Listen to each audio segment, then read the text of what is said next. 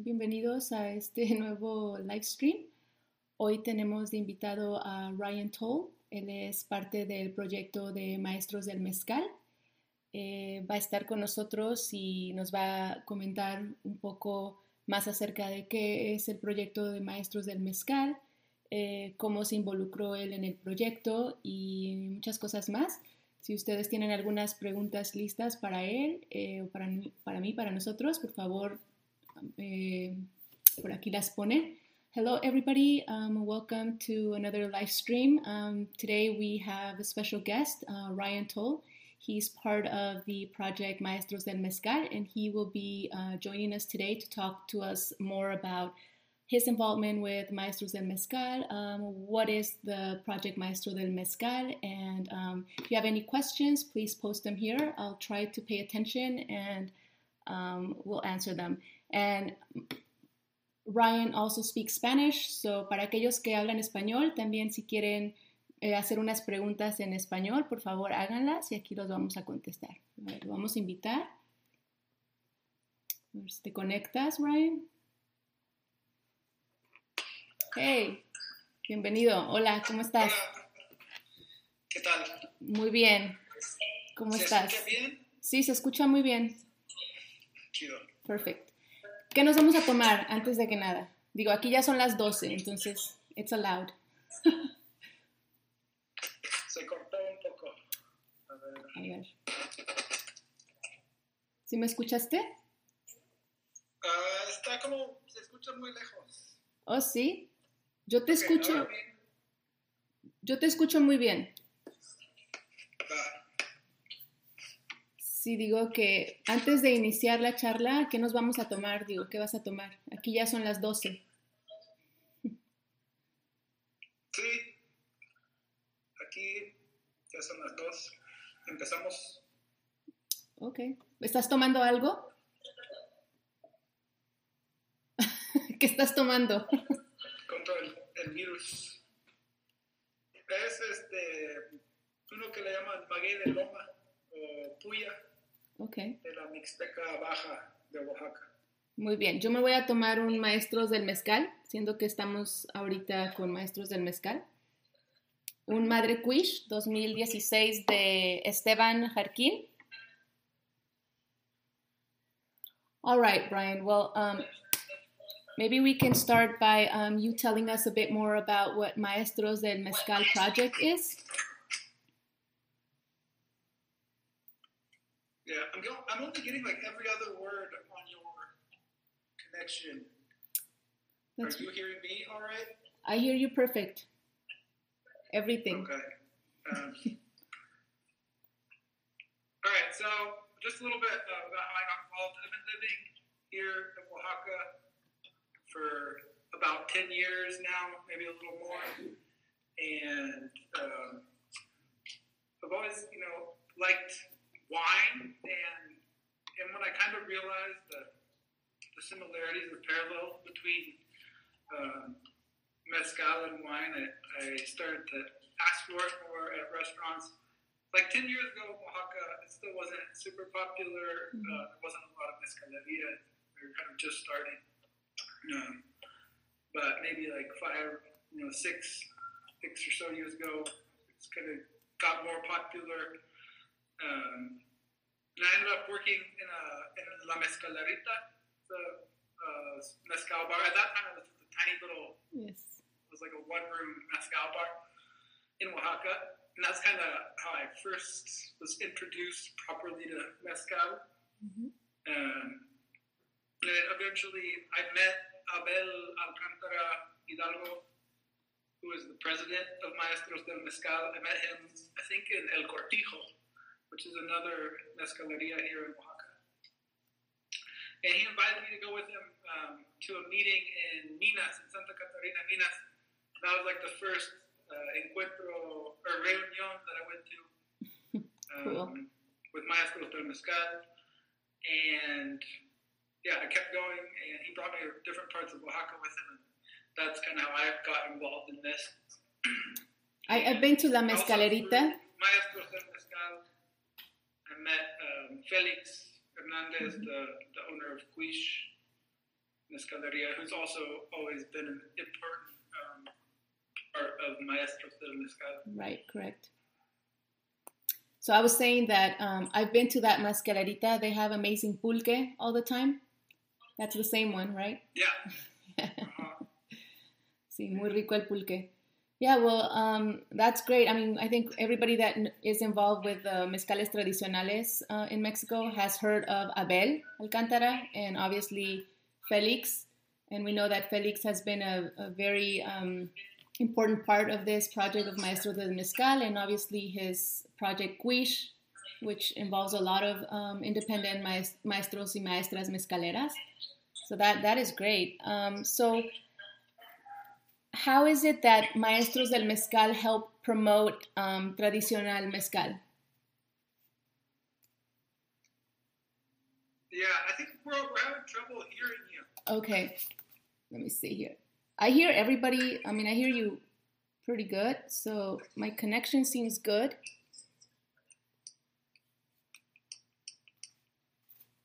Okay, turn it down. Maybe the sound there. Is that better? Can everybody hear? Yeah, that's better. Okay. So let's try this. Okay. I can hear you. Can you hear me now? I think it's better. It's raining here. I mean, I don't know if that, you know, affects anything, but okay, so people can hear us. Good. Yeah. You just had to lower the volume. Cool. Okay. So, nos estaba contando aquí Rion acerca del proyecto de Maestros del Mezcal. Tal vez nos puedas contar un poquito en español también, para que la gente que nos escucha y habla español sepa un poco más. Sí, dije que pues he vivido en Oaxaca cerca de 10, 11 años y pues siempre me gustaba el vino y por eso cuando me di cuenta que el mezcal es muy similar, es muy complejo, tiene mucho en común con el terruño y así, es cuando empecé a buscar más el mezcal y acabé trabajando en la Mezcalerita aquí en Oaxaca. Y así pues empecé a conocer más lo que es el mezcal tradicional. Y luego encontré a Abel Alcántara Hidalgo, el presidente de Maestros del Mezcal, en una mezcalería en Oaxaca. Y me invitó a una reunión en Santa Catarina Minas. Y así es que empecé a conocer este proyecto. Okay, we were, the next question I had asked, I don't think you heard me, but is how Maestros del Mezcal is helping preserve the mezcales tradicionales de Mexico. Like, what are you guys doing? Okay, so kind of our mission statement is to promote and protect traditional mezcal. And so there's kind of a few different ways we do that. The first one is kind of by creating like social platforms. So we do these encuentros, like these meetings or these events where producers can sell directly to the public. So the group is really comprised of many different little groups, regional groups. So like there's one for Miahuatlán, there's one for Sola de Vega, there's one for the Mixteca Alta, for the Mixteca Baja, and then we all come together and have meetings and decide what we're gonna, how we're gonna organize these events. But we've had encuentros estatales in Oaxaca for, we've done 5 or 6 of them now, and so people come from all over Oaxaca. We used to do it in public places like the Panvelito, which is the park right next to Santo Domingo. But we get a good amount of hate from the government, especially the current government, and they kind of have ran us out of public places. They don't let us do these events really anymore in public places, even though we've gone through the proper channels to try to get the right permitting to do so.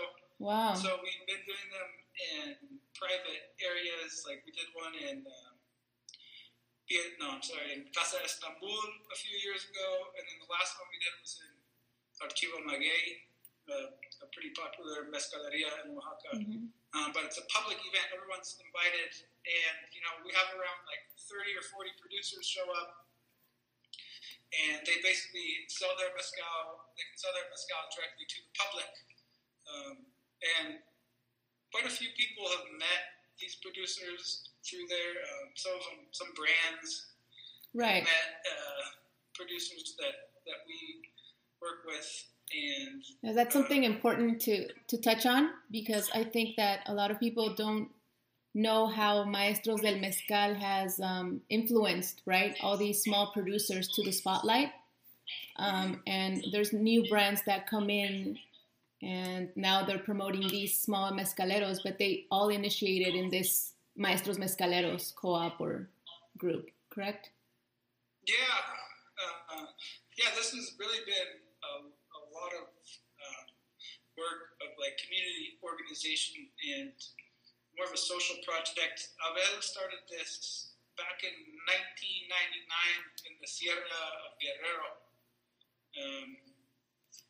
And then about 10 or 11 years ago in Oaxaca, it was kind of formalized.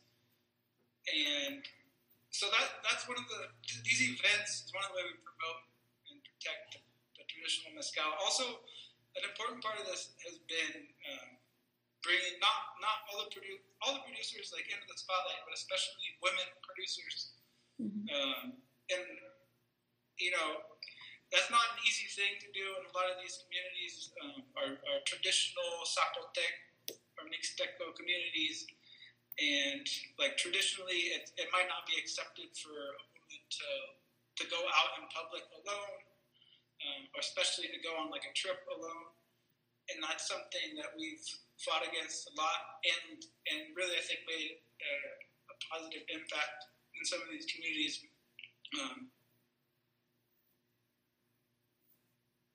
And Berta Vazquez have really gained a lot of popularity through Maestros del Mezcal. And also Sosima Olvera Aguilar, mm-hmm. Was in Maestros del Mezcal for many, many years. Mm-hmm. So I think definitely bringing the women, which is kind of a thing you see a lot now in mezcal, is kind of like a marketing tool, I think. Right. And definitely... it's a family operation, but we've tried to kind of bring them to the forefront, because it's not something that's kind of culturally accepted. Still, right? Not as much as it is now. Like, I think little by little it's changing, but as you say, it's nothing new that women are involved with the process of making mezcal and the production and everything. I think since the beginning of production of mezcal, it's a family matter, right? So everybody's involved helping in some kind of way. And I know that women are sometimes typically the ones that are there when the distill happens, right? Mm-hmm. So I know a few mezcaleras in Jalisco, for example, and people don't know that there's a lot of mezcaleras in Jalisco. There's a few, and they do everything, and what I've noticed is that these women either got involved because it's in their family, or because the husband was the mezcalero and he passed, or the father passed, and they just had to take on the business so they can survive, you know, so it's really cool. Well, I think someone said hi from Atenguillo, Jalisco. That's Raicia La Reina. So, hola, hasta Atenguillo, Jalisco. You can kind of like scroll through the comments sometimes, but... Si alguien tiene alguna pregunta. Saludos. Sí. Muy bien. Saludos. Sí, la reina. Sí. ¿Cómo estás? No he tenido el gusto de probar una raicilla la reina. Espero un día de estos probarla. Y más porque son jalisquillos por allá también, ¿no? Pero bueno, quería también que nos platicaras un poquito acerca de... Del mezcal, ¿no? El mezcal de Maestros del Mezcal, porque yo sé que es como independientes, ¿no? Todos son independientes, pero están trabajando en posiblemente tener botellas acerca de Maestros del Mezcal, o eso es algo en el futuro. Pues antes te voy a platicar un poco más sobre el proyecto. Pues hacemos estos eventos, ¿no? Y ya hemos hecho 2 encuentros nacionales en la Ciudad de México. Sí, uno acaba de pasar, de hecho, todos lo vimos por ahí en los medios. Ajá. Y pues esa vez llegaron como 4,000 personas en, wow, en fin de semana. Ya está hablando mucho. Y pues, another part that we worked on is getting resources, like economic resources for producers, usually through government organizations that have money destined to like farmers or agricultural product or projects. So a lot of people have gotten either money for reforestation projects, for greenhouses, for seed collection, also just for their palenques, so like concrete or roofing materials and things to actually like things for the palenque, like fermentation vats and whatnot. So there's that aspect to Maestros del Mezcal, and it's helped quite a few producers get their palenques. Like Reyna didn't have a palenque before. One of these projects, you know, has helped her build her palenque, and that's the case with a number of people that have been renting palenques, but through this group, they've been able to actually get their own palenque. So that's a cool thing. And like you were mentioning the bottle, so we've never had really a commercial side to this at all, and that's been, I think, a good thing. To leave money out of it. We don't charge any money to the producers to be in the group. The only thing that we charge is when we do the encuentros, they give a bottle or two to the people that are hosting us. And then when these projects from the government, usually you have to pay a technician to do all the paperwork. Mm-hmm. Those people get usually 10%, but they're not actually in the group. It's usually third-party people that are helping the producers fill out. So that's really all the money that's been involved. We are working towards a kind of a collective brand, and hopefully next year it'll actually be solidified. It's going to be properly owned by the civil association. So the producers will be the owners of their own brand. We're trying to do it right and have a lot of transparency in the final product. That's great. So those bottles that you showed, it's like, I've been bringing back bottles to the U.S. for a number of years, doing tastings, which Rocio is now helping with. Yes, if you guys want to taste them, hit me up. Yeah, to kind of promote the maestros and let people know about the group, and hopefully kind of get a name for ourselves before there's an actual brand.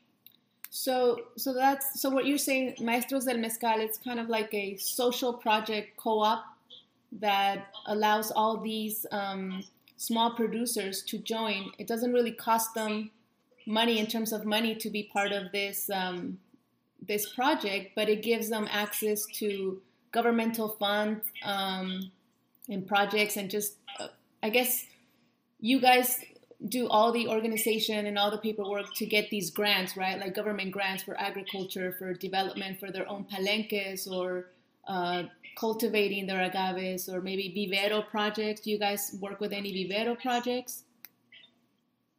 I'm sorry, I didn't catch that last part.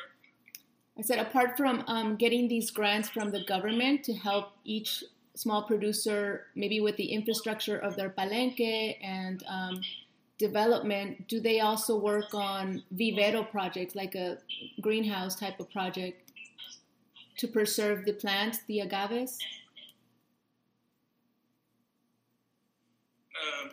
It's still kind of chopped towards the end. Something about greenhouses and plants. Viveros, sí, que sí, el proyecto de maestros. Yeah, there's a proyecto mujeres recolectoras de semillas. that Oralia, a girl in our group has helped us a lot, and yeah, definitely try to do projects based on reforestation of agave. And part of that is getting like shade houses and viveros for seedlings, really. Someone is asking, Oaxaca 943 is asking, how can someone participate in the Maestros del Mezcal event? So any traditional mezcal producer can participate. We just ask that you come to the meetings. So we have like a meeting probably once a month, and usually it's better if it's not just one person, but a group of people from your town. And they can, if they participate in the meetings, they're more than welcome to participate in like the event. That's where they actually sell mezcal. So that's like to be part of the cooperativa or Maestros del Mezcal, but to participate in the actual event that you guys host every year, I think that's kind of like what. Yeah. So yeah, you gotta be. It's better to be in the cooperativa. Right. Okay. To participate in the events. Mm-hmm. And to be because part of the cooperative. It's a lot of work organizing, and it's kind of unfair to the other people if you just come in only for the events. Okay. So to be part of the cooperativa again, you have to come to the meetings, and is there paperwork involved? Do you have to be Mexican? Do you have to be a producer of sorts of? No.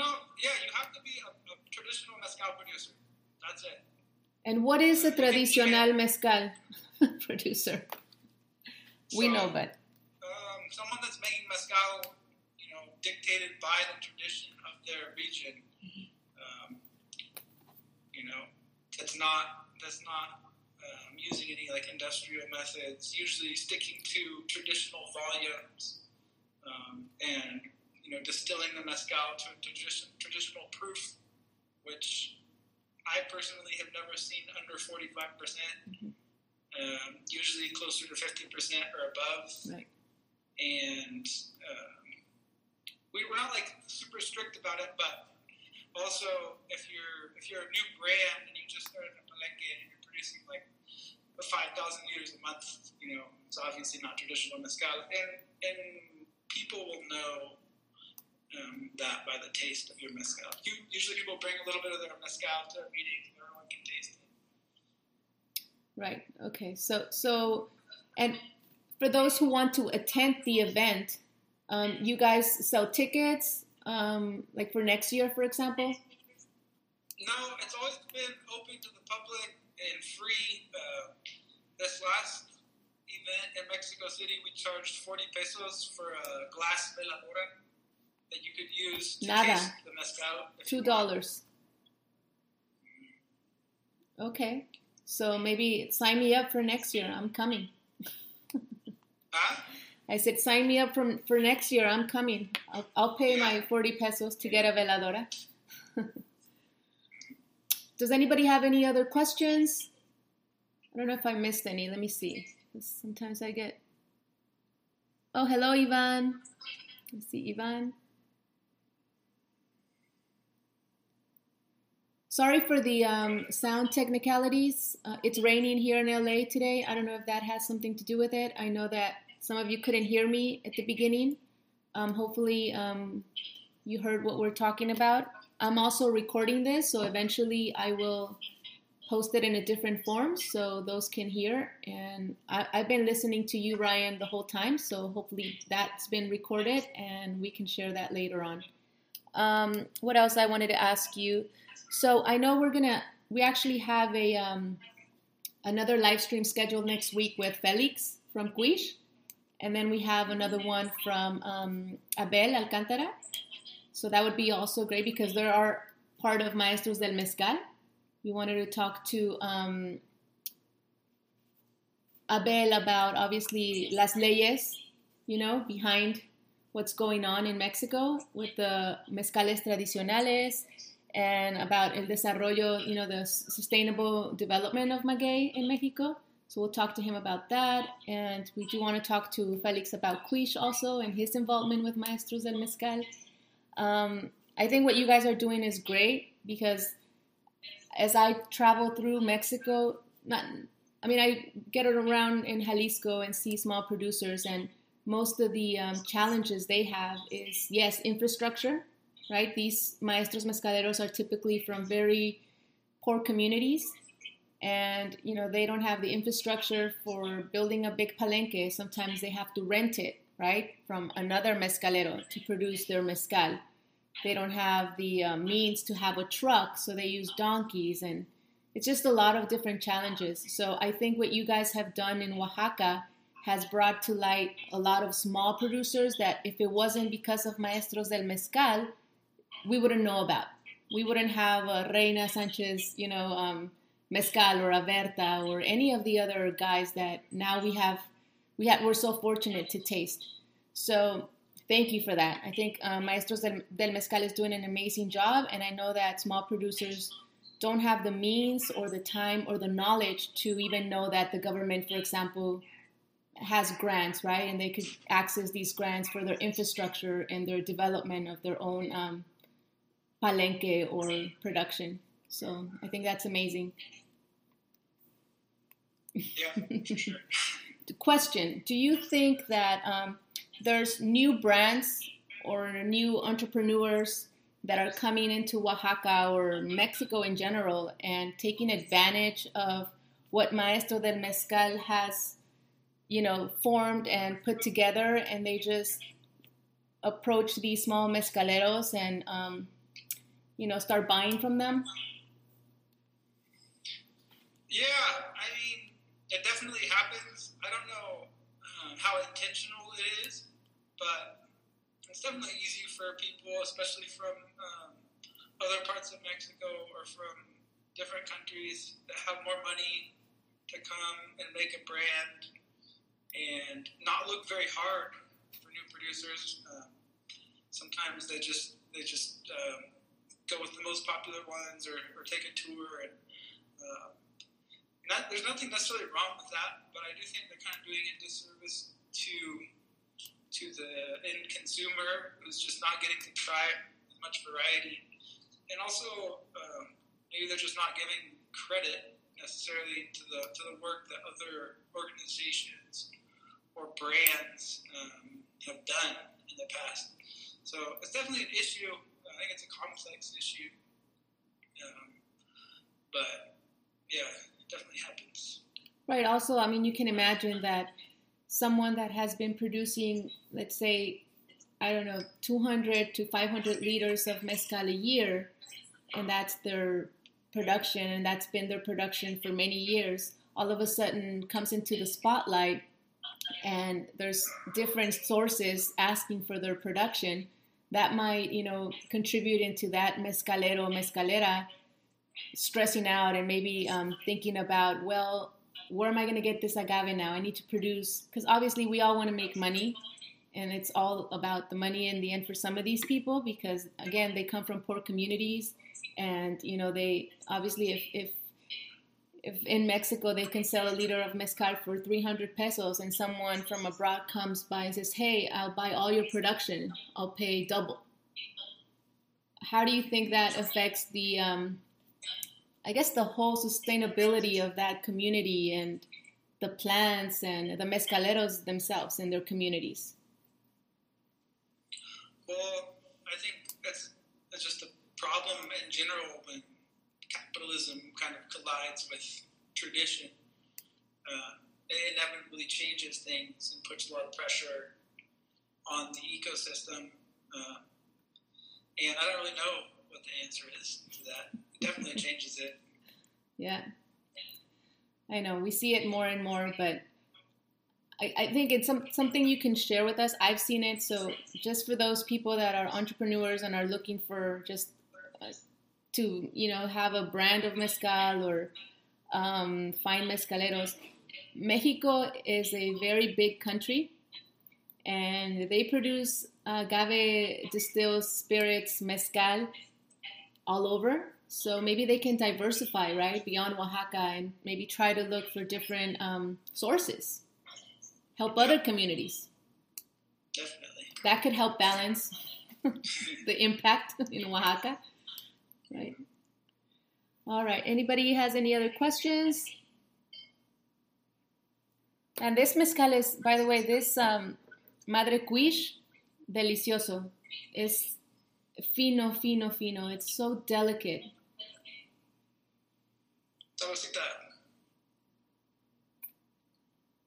Está bellísimo este mezcal. Un Madre Cuish verdadero, sin aditivos, solo 200 litros producidos, es del 2016 y es por el mezcalero Esteban Jarquin de Miahuatlán, Oaxaca. Si alguien quiere probarlo, mándenme un DM. We can schedule your private tasting.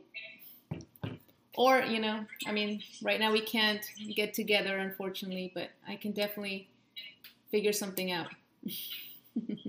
What is your favorite mezcal, Rion, from Agave Santo? Pues el mejor mezcal es el que estás tomando. That's a good answer.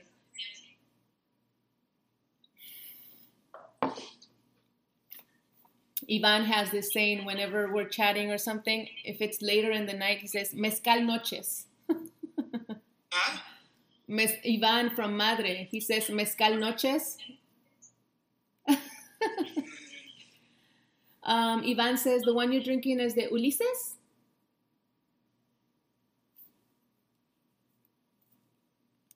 I don't know. Ah, hablas de la frase. Okay, perdón. De la frase. Okay, we have a question from Novel Spirits. When people come down to just find a producer, do they give the actual producer credit? How close do they work with them? Or do they just buy the product and go? Well, it depends on the producer, I guess. Yeah, I think a lot of people really do just come in once. Maybe they'll give credit, you know. Maybe they'll make a little video and stuff.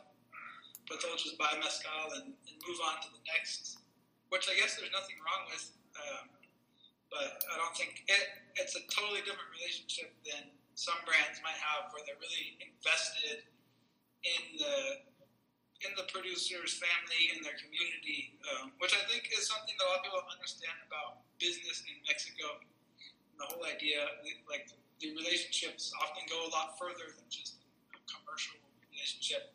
Sometimes people rely on you for loans or for you know, they expect maybe more of an investment in their community, more so than just economic. Yes, and there's that very famous saying, and there's a reason why we have this saying, mi casa es tu casa. Because if you've ever had the opportunity or the fortune to travel through Mexico and make friends with people, I think, in my opinion, Mexicanos are the best host. I mean, they open their house like if you were part of their family, even if they just met you. Am I wrong? I mean, I'm Mexicana, so I know because I do the same. Yeah, I definitely think so. So, yeah, so they build a relationship with whoever comes in, that being in their house or their community, beyond, right, just a transaction. Let's see, did I miss any other questions? Let me go back. Okay, nope, I think we got most of them.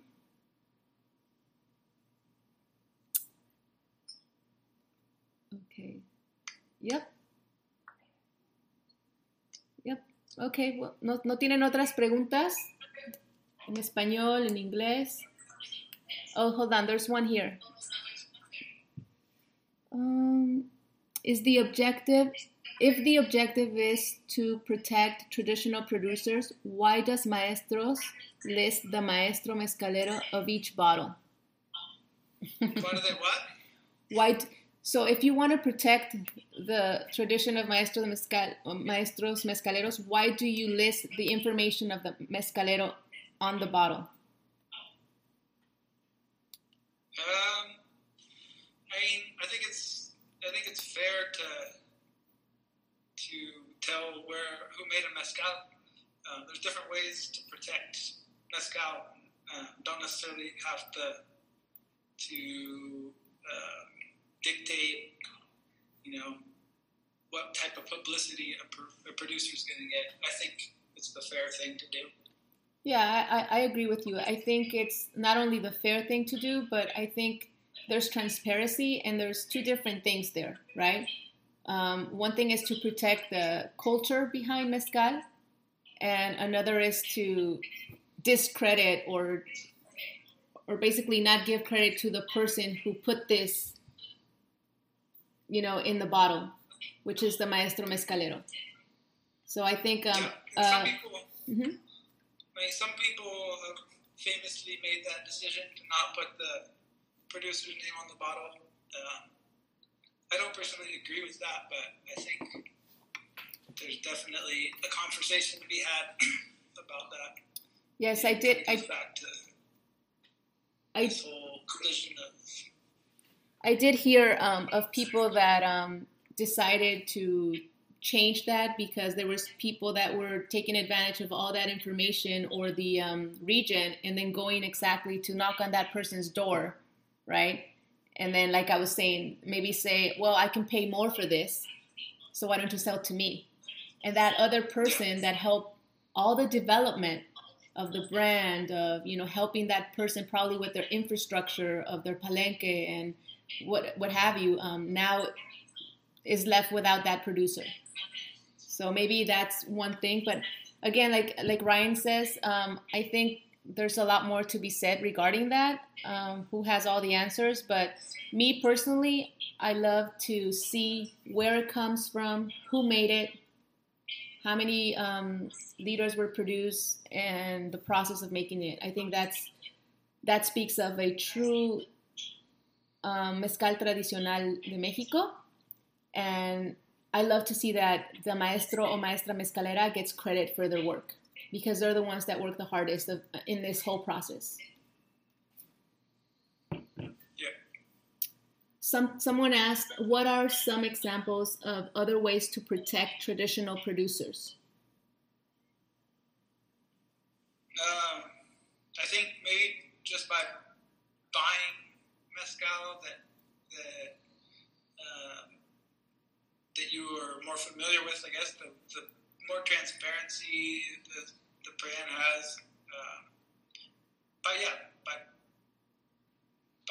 buying traditional mezcal, you're helping protect it. And by not buying, industrial... mass-produced. Mass-produced mezcal. So use your dollar to vouch, I suppose.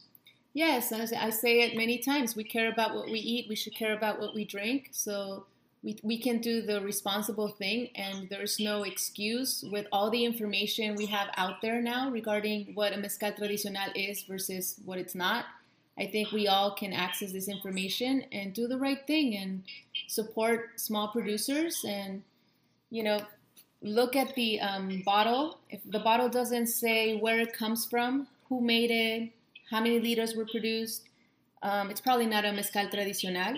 And if you see, over 600 liters produced, in some cases 5,000, that's definitely not a small batch. That's definitely not a mezcal tradicional. And that is probably altered in some way. So someone asked another question.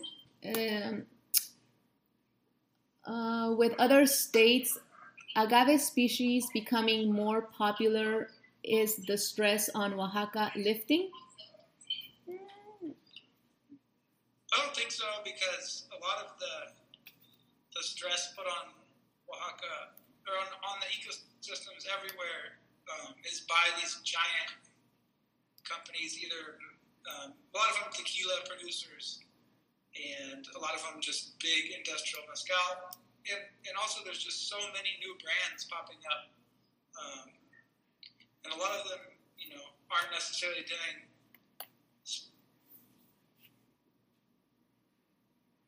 put on, mostly by these bigger guys. And it's not going to change too much with with popularity of small traditional mezcal in other regions? Maybe eventually. I mean, I think like we see more and more so that other states are becoming more involved in producing agave spirits. So maybe in the future it might help balance. But right now, I mean, who knows? Yeah. And maybe as we share more and more education and information, people stop consuming cheap stuff, unethical products, and that can also help the impact. Yeah, I think traditional mezcal is still just a drop in the bucket of all the actual agave that's being distilled. It pales in comparison to big tequila.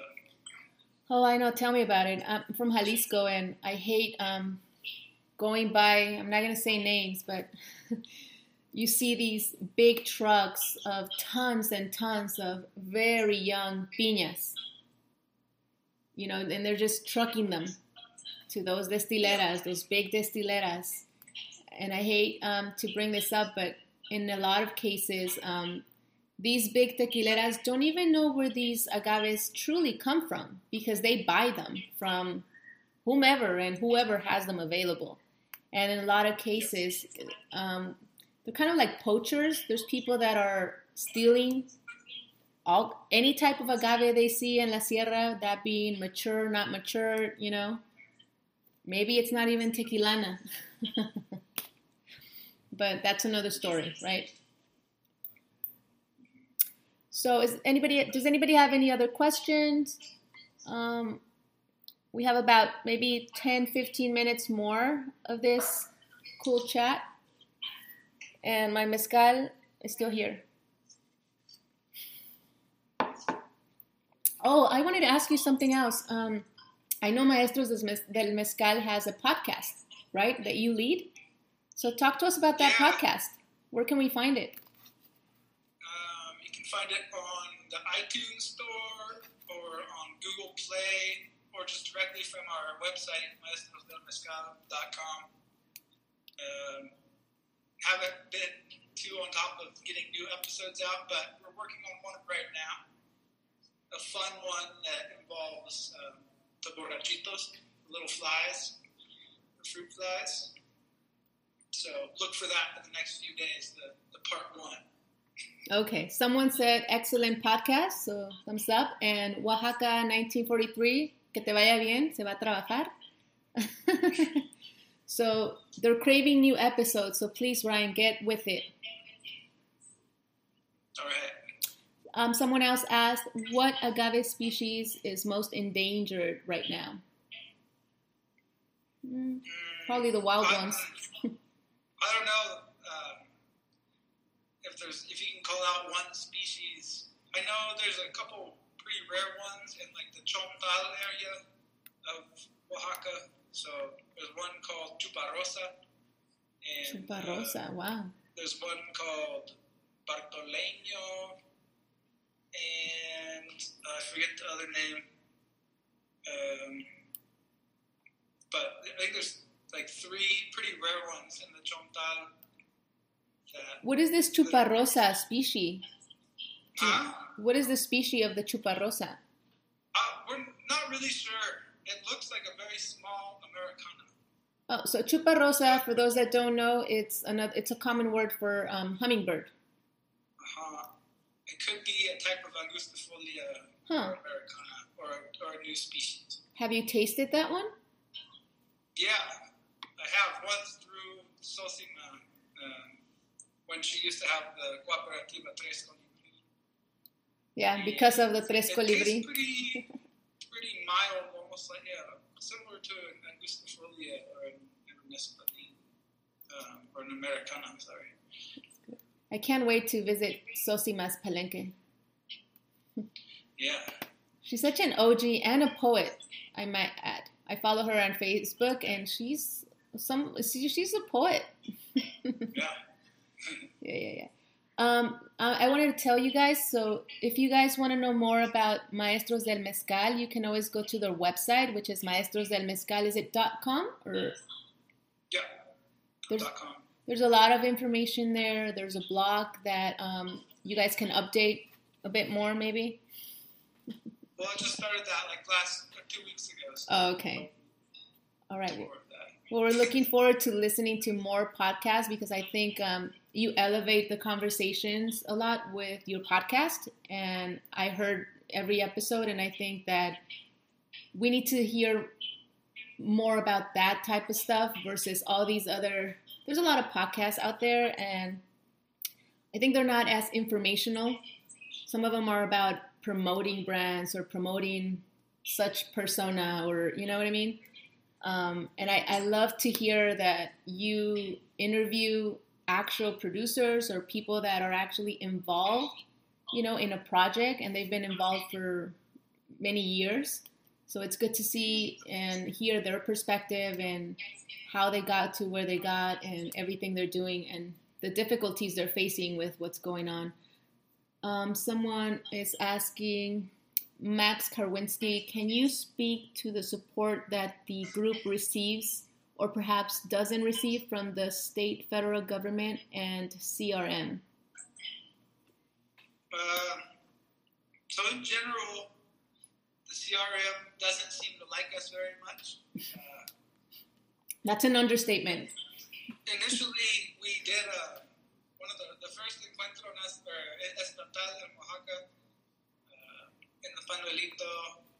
I think it was either right before or right after the Feria de Mezcal, and the CRM came and allegedly tested a bunch of the producers' mezcales and said that they were toxic because they had too much methanol, etc., etc. They really don't like any other organization being a voice for mezcal, especially because the CRM isn't designed to promote or protect traditional mezcal. Mm-hmm. The CRM is designed to as an attempt to make kind of an economic and industrial powerhouse similar to tequila. And I think they see us as a threat. And the current administration, the people that Colleen, stop. Sorry. And that were behind the NOM. There's some very powerful political families in Mexico, and I think they look at it as more of a business opportunity, and they don't like anything that threatens that. That would threaten their control or their grip over the term mezcal. Who are the CRM, for those that don't know? Well, it's the Consejo Regulador de Mezcal, mm-hmm. So the Mezcal Regulatory Committee. Council. Yeah, Council. Yeah. And they are supposed to enforce the NOM 070, so the Mexican law that defines the denomination of origin for mezcal. So they're supposed to enforce that and certify people to be able to use the word mezcal. Right, which is ludicrous because I think the word mezcal is part of the Mexican culture, and it should be un patrimonio nacional, and it should not be regulated by people that are they have personal interest, economic, and it's all about business for them. I think it's not fair. Yeah. It really upsets me that, for example, in Jalisco, now mezcales are raicillas, but you grow up, listening to that spirit being called mezcal. So things are changing, and I think it confuses the consumer. It confuses even Mexicans. They don't know either bacanora, raicilla. They don't know what to call it. I think it's unfair. So if people that aren't familiar, mezcal in Mexico usually refers to either the spirit distilled from agave or from the actual cooked agave. I think in actually probably more of Mexico, it just refers to the cooked agave. Mm-hmm. So that would kind of be like the French trying to trademarked the word wine or grape, or try to make the denomination of origin for grapes or for wine, which would be ludicrous. Right, we understand that. A lot more specific. Should be broken down into kind of geographical indications. Right. That's something that we're trying to promote with the ley del, what is it? Producción Sustentable del Maguey Mezcal, which you could download on our website if you want to read it. It's in Spanish. But Abel is going to go into more depth on that next week with Rocio. Okay. Yes, we really want. I'm really excited about having that live stream with him, because I think we all deserve to know more and learn from the people that are actually in the front lines, you know, fighting for these laws. So that's going to be a good one.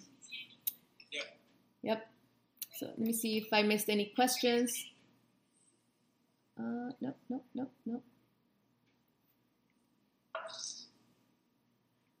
Let's see. You can talk to us about something while I look. It's okay. About what? About whatever you want while I just scroll. I mean, I think that's pretty good for now. Oh, is there a way for people who really care get on the CRM? That's another story, right? How is the CRM composed, and who's part of that council?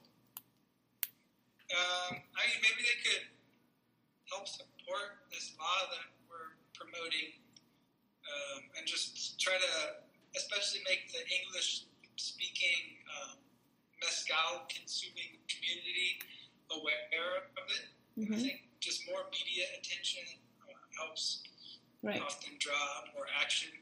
So that'd be one way to do it. Okay, so we have more responsibility, those that are involved in this mezcal world, to share, right, the laws that are going or taking effect, or what people are fighting for, so they understand what it's all about. Okay, hola. Molina Flamenco. Hola.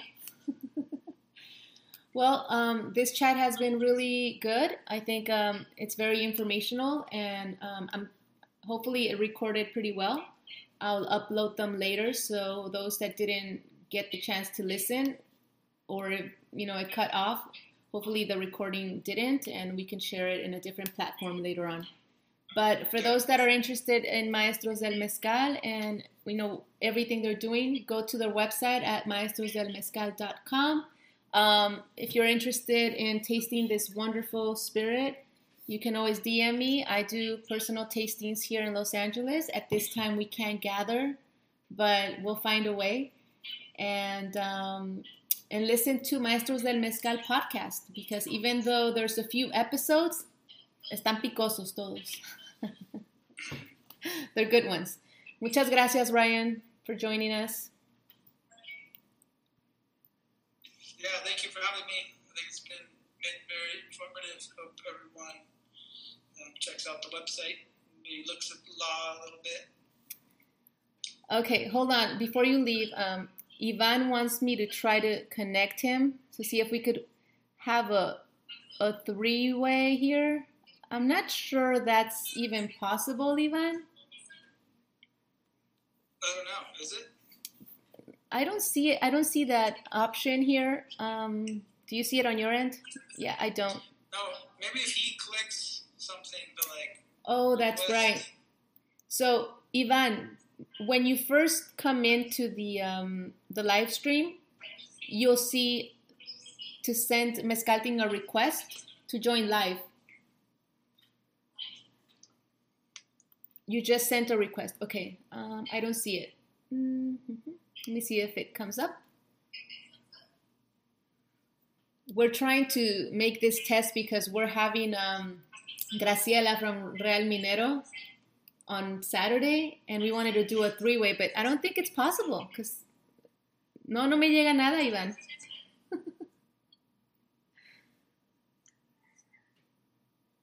Bien chidos con la tecnología, ¿no? Yeah, so Agave Santo, Hugo, everybody, Hugo. Sí, hola Hugo. If anybody wants to try any maestro stuff in the Bay Area, get in touch with Agave Santo. That's true. Sorry, Iván, no se puede. Let's try this on our personal accounts and play with it. All right, Ryan. Well, again, thank you so much for joining us, and we'll see you soon. Maybe we can have another one of these meetings, chats in the future. All right. Okay. Thank you, Rocio. All right. Nos vemos. Nos vemos. Adiós. Ciao.